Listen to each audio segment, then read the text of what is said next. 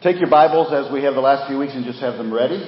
Uh, we are we're going to talk from the book of Proverbs today, but we'll be jumping all around. I'll be rapid fire shooting a bunch of proverbs at you, but there's a couple we'll have you look at, and we'll mention those when we get there. As we prepare for this part of our service, as one preacher is fond of saying before we look to the word of the Lord, let's look to the Lord of the Word. Father, we are thankful, and we pray that you'll guide and direct us now as we come to this last part of our service, Father, as we open your word. And Father, it is your word. We know it. We accept that. We believe it. We trust it. Speak to us through it today, I pray. I pray you'd fill me with your spirit. Help me, Father, to preach accurately, rightly, compassionately, boldly where need be. And protect me, Father, from saying anything I ought not. May my personal biases and, and thoughts not intrude. May this just be your word today, I pray. And help us, Father, to listen, to hear, to apply, and to be changed. We pray in Jesus' name. Amen. I want to speak to you this morning on the subject Does Proverbs teach anything about money? Does Proverbs teach anything about money? You know, money's a problem in many homes today. Many Americans are literally drowning in debt. I recently read a a report that said that the average credit card debt in America is now somewhere north of $15,000. That's the average, which means a good number of Americans are miles above that. Uh, the average is 15,000. Such problems, uh, such debt issues can be disastrous in a home and in a family. Marriages come apart at the seams under such stress sometimes. Money's a problem in many homes today. And the Associated Press on just, just a few days ago uh, 2014, I read this. It said more than 35% of Americans have debts and unpaid bills that have been reported to collection agencies, according to a study released Tuesday. These consumers fall behind on credit cards or hospital bills. Their mortgages, auto loans, or student debts pile up unpaid. Even past due gym membership fees or cell phone contracts can end up with a collection agency, potentially hurting credit scores and job prospects. Roughly every third person you pass on the street is going to have debt in collections. It can tip employees or whether or not you get that apartment or that car or whatever. 35% in collections. Money is a problem in many homes today. Now, we could blame this on any number of factors, couldn't we? And I could imagine that all of us have opinions as to what causes this. Some would say, well, it's the lousy economy. Some would say, well, it's the lack of good jobs. Some would say, well, the minimum wage is not high enough. Some would say there's cheap labor overseas. Some would say it's the president. And some would say it's the Congress. And we could go on and on with that, couldn't we? It is, though. Before we try to pin the blame for this on those, the usual suspects, we have to come to grips with this interesting phenomenon, and that is that some people do just fine. Some people are okay. Some people weather those kinds of situations. Some people have their jobs outsourced and they, they're okay. Some people seem to be able to live in an economy where there are not very many jobs and they do all right. They don't have large incomes, but they do all right. Some people seem able to live on very little bit of money. Do you know people like that? I, I know a few people like that who seem to live on so much less than I do. And I look at them and I scratch my head and I say, wait a minute, they actually seem to be living as well or better than I do. How is that true? And so I think we need to modify the proposition a little bit. We've been saying money is a problem in many homes today, but let's, let's say it like this. Money is a problem in some homes today. But it's not accurate to say that it's a problem in all. Why is that? Now we have to be clear. The front picture of your, the front page of your bulletin this morning has a picture of people who really know what poverty is. There are parts of this world where there is a real thing called poverty. I'm talking about in America today, and everything that I'm saying here will apply to our definition of need, our definition of poverty, which is far different. There are people who literally have nothing. And that's not, that's not what I'm talking about today, and that's not what I think these principles will apply to today. But even with that understood, there is this phenomenon in America where people struggle with money, where money is a problem in so many American homes today. And Christian homes are not immune. Matter of fact, if you look at statistics, it would seem that Christian, the statistics of Christians who struggle with money is the same. Uh, some, some say less, some say more uh, than unbelievers. We're just as susceptible to these kinds of things. Well, we've been looking at Proverbs, and we've been looking at Proverbs with a specific focus on family matters. What does Proverbs have to say to us for our homes and our families? And so, does Proverbs have anything to say about this issue that affects so many families and affects so many homes? Uh, is there help for families struggling with debt? Is there help for those whose income never seems sufficient? Is there wisdom that we can learn and pass on to our children so that they might have a, a good jump start on how to handle their finances later in life? Does Proverbs have anything to say about money? Well, I'd say yes. As a matter of fact, it has a lot to say about money. And I, today we're going to look at there's four principles. There's many others we could look at, but four general principles from Proverbs about money. And let's see if they help. They'll at least lay some groundwork that will help us if we deal with these issues. Number one, money comes from God. Money comes from God. That's the first principle. And I, I think that would be the key principle that we need to understand. God is the source of all things. He created all. He owns all. Everything that is comes from Him. And that includes money. Money comes from God. Proverbs chapter 10 verse number 22, if you want to look there. Proverbs chapter 10 and verse 22. The blessing of the Lord makes one rich, and he adds no sorrow with it. The blessing of the Lord. Where does money come from? Money comes from the blessing of the Lord. Many, money comes from God. Uh, the same thing is taught to us in Deuteronomy chapter 8. You shall remember the Lord your God, for it is He who gives you power to get wealth, that He may establish His covenant which He swore to your fathers as it is this day. Money comes from God. He owns everything. And you know, it's a marvelously freeing thing when we get that, uh, that idea in our head, when we come to recognize that God owns all things. I can come to grips with every other principle in, in Scripture about money if I get that one. If I understand God owns it all. If I understand money comes from God, I can, I can, I can deal with all these other principles, and there's, there's certainly many. Conversely, I will never understand the other truths about money if I don't get this one. This, this, is, this is key. It's God's. It's all God's. Money comes from God. I think I've mentioned before that when our children were little, I did not allow The Simpsons to be seen in our home. I never watched The Simpsons myself, and I wouldn't let them do it. Some people probably think I'm crazy for that, but for some reason I had, I had the idea, and I still think I'm probably right, that it had no place in a Christian home. I don't know. I do recall one day that I happened to see a commercial for an upcoming episode, and I think I've told you about this before. Uh, it must have been a Thanksgiving special episode because the, the scene that was showing in this commercial was of nasty little Bart being asked to pray. And his prayer went like this Dear God, we worked for all this stuff, so thanks for nothing. And, you know, I know it's just a dumb cartoon. I know it's just silliness. I know it's meant to be funny, and, and, and, and we, we, we might chuckle at it, but you know, there's so much that is sadly wrong in that prayer. And what's really sad about it is that so many of us believe the same thing. In our heart of hearts, we think it's mine. God hands off. I worked for this. I go to work every day, and I earned this. And yet, we would be wrong, just as Bart is wrong. Psalm 24 and verse 1 says, The earth is the Lord's in all its fullness, the world and those who dwell therein. Leviticus 25, The land shall not be sold permanently, for the land is mine. For you are strangers and sojourners with me. Every beast of the forest is mine, the cattle on a thousand hills. I know all the birds of the mountains, and the wild beasts of the field are mine. If I were hungry, I would not tell you, for the world is mine, and all its fullness. Haggai chapter 2 and verse 8, The silver is mine, and the gold is mine, says the Lord of hosts. Money comes from God. It's all His. And I wonder, do you recognize that everything that you consider to be yours is in reality God's?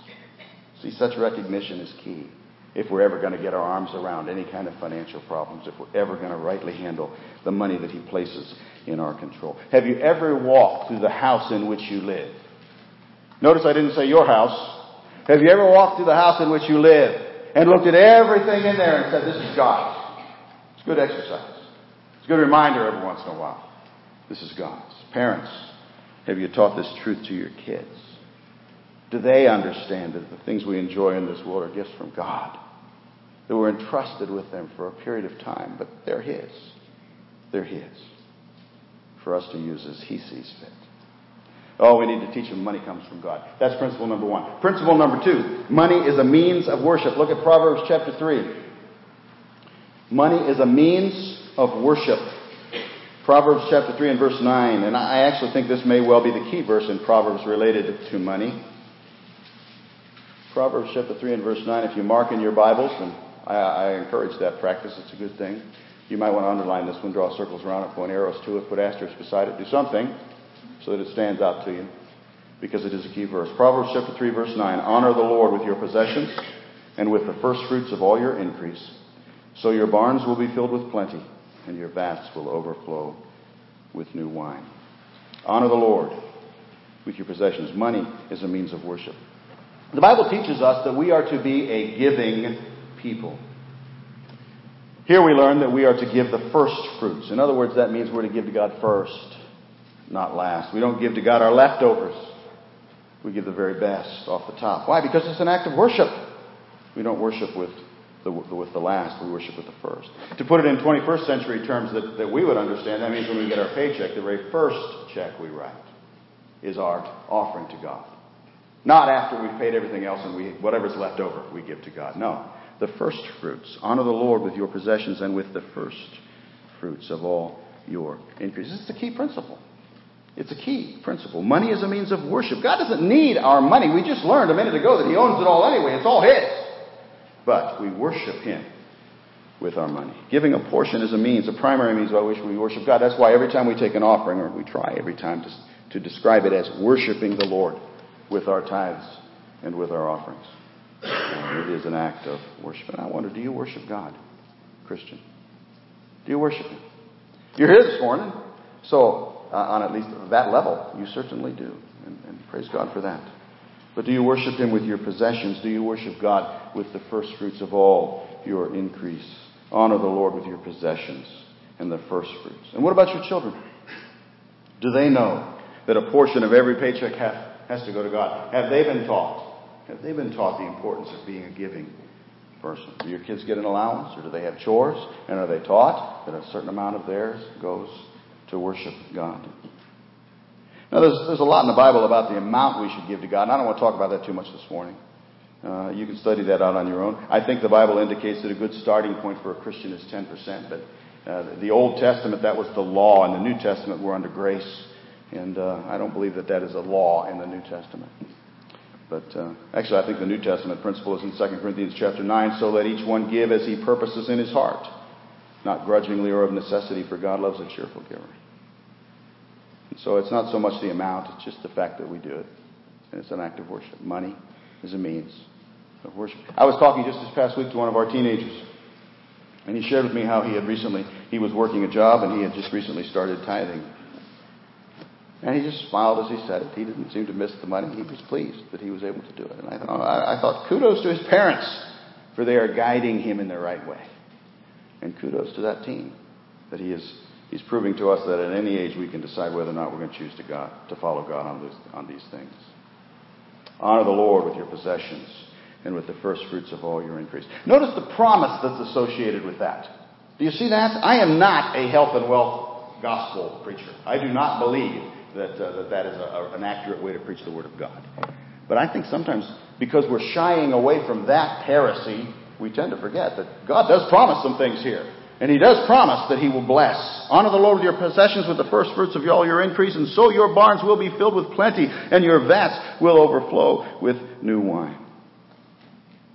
God never takes anything from us that he does not multiply back to us. He is so much more giving than we could ever imagine. It's never a sacrifice. You know, heard it said that you cannot outgive God, and I would add my testimony to that. I, have come to believe that in a lifetime of, uh, of trying to be faithful to this. God has blessed my family. And, and many of you would say amen to that. As we try to be faithful to giving, God blesses. I've had people say to me that they would tithe or give more, but they just simply can't afford it. And yet, if this verse in Proverbs is true, they can't afford not to. It is absolutely a true thing that you will live better on the percentage that God wants you to have than if you hoard it all to yourself and say, I'm not giving any, I'm not going to worship the Lord with that portion. So if you're giving 10%, you're going to live better on the 90% than you would on the 100 if you held, held it back. Uh, I've, I've proven it in my life, and many others would say amen to that as well. This truth is pre- repeated throughout Proverbs that money is a means of worship and that God will bless when we give. Proverbs 11:24. I'm just going to read a bunch of verses here. Proverbs 11:24. There is one who scatters yet increases more, and there is one who withholds more than is right, but it leads to poverty. Proverbs 11:25. The generous soul will be made rich, and he who waters will also be watered himself. Proverbs 13:7. There is one that makes himself rich, yet has nothing and one who makes himself poor, yet has great riches. Proverbs 22 9, he who has a generous eye will be blessed, for he gives of his bread to the poor. Honor the Lord with your possessions and with the first fruits of all your increase. So your barns will be filled with plenty and your vats will overflow with new wine. Do you live in that verse? Do you live in that verse? Is it a norm in your home? Do your kids see it in you? Have you taught it to them? Teach them. Moms, teach them. Dads, teach them. Parents. Money is a means of worshiping God. Principle number three. As we go through these, some of you will get progressively madder. I know this. This one will make some of you mad too. But don't get mad at me. I'm, I'm just, matter of this one I'm just going to read nothing but Proverbs. So uh, this is this is from the Word of God. Money is obtained by work, not sloth. There's few things that you'll find stand out in Proverbs quite quite like this one. Money is obtained by work, not sloth. In 21st century America, there is this alarming trend. This alarming trend where people don't work at all, but they make all of their income by handouts from the government. I've seen some statistics which seem to indicate that there are actually now, in America, more people that are making their living that way than who are working for a living. It doesn't take a rocket scientist to know that that system cannot sustain itself and that it will collapse eventually. But besides that, it's not biblical.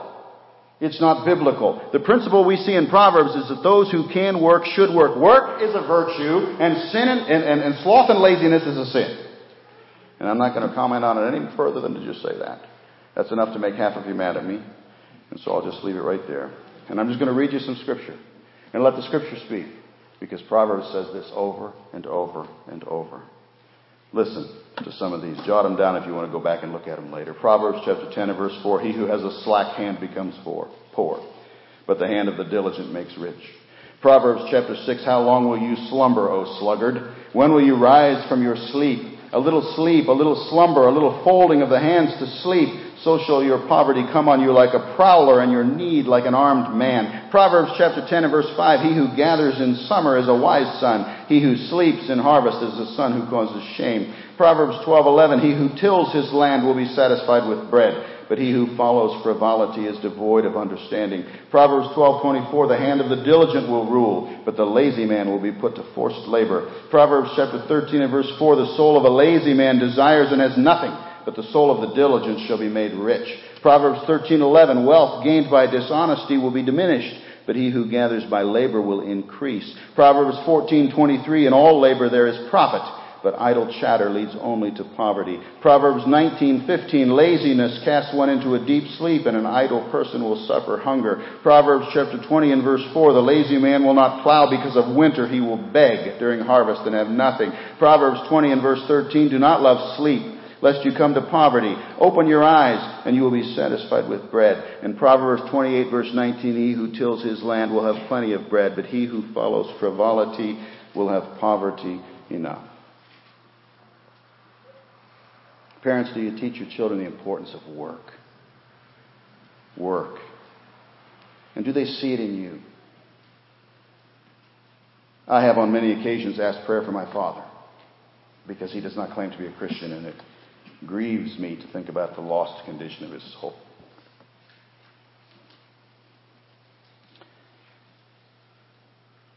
But I have learned so much from my dad.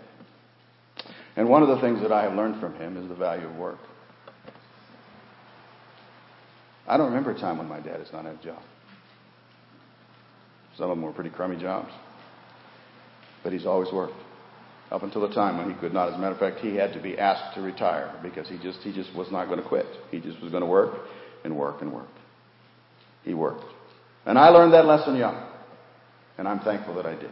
And it has stuck with me throughout my life. Parents, you need to teach your children that money is obtained by work and not by sloth. You need to teach it doubly in our day and age when so much of America is teaching the exact opposite.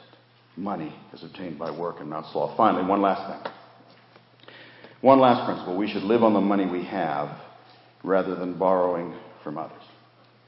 We should live on the money we have rather than borrowing from others. In other words, debt is dangerous.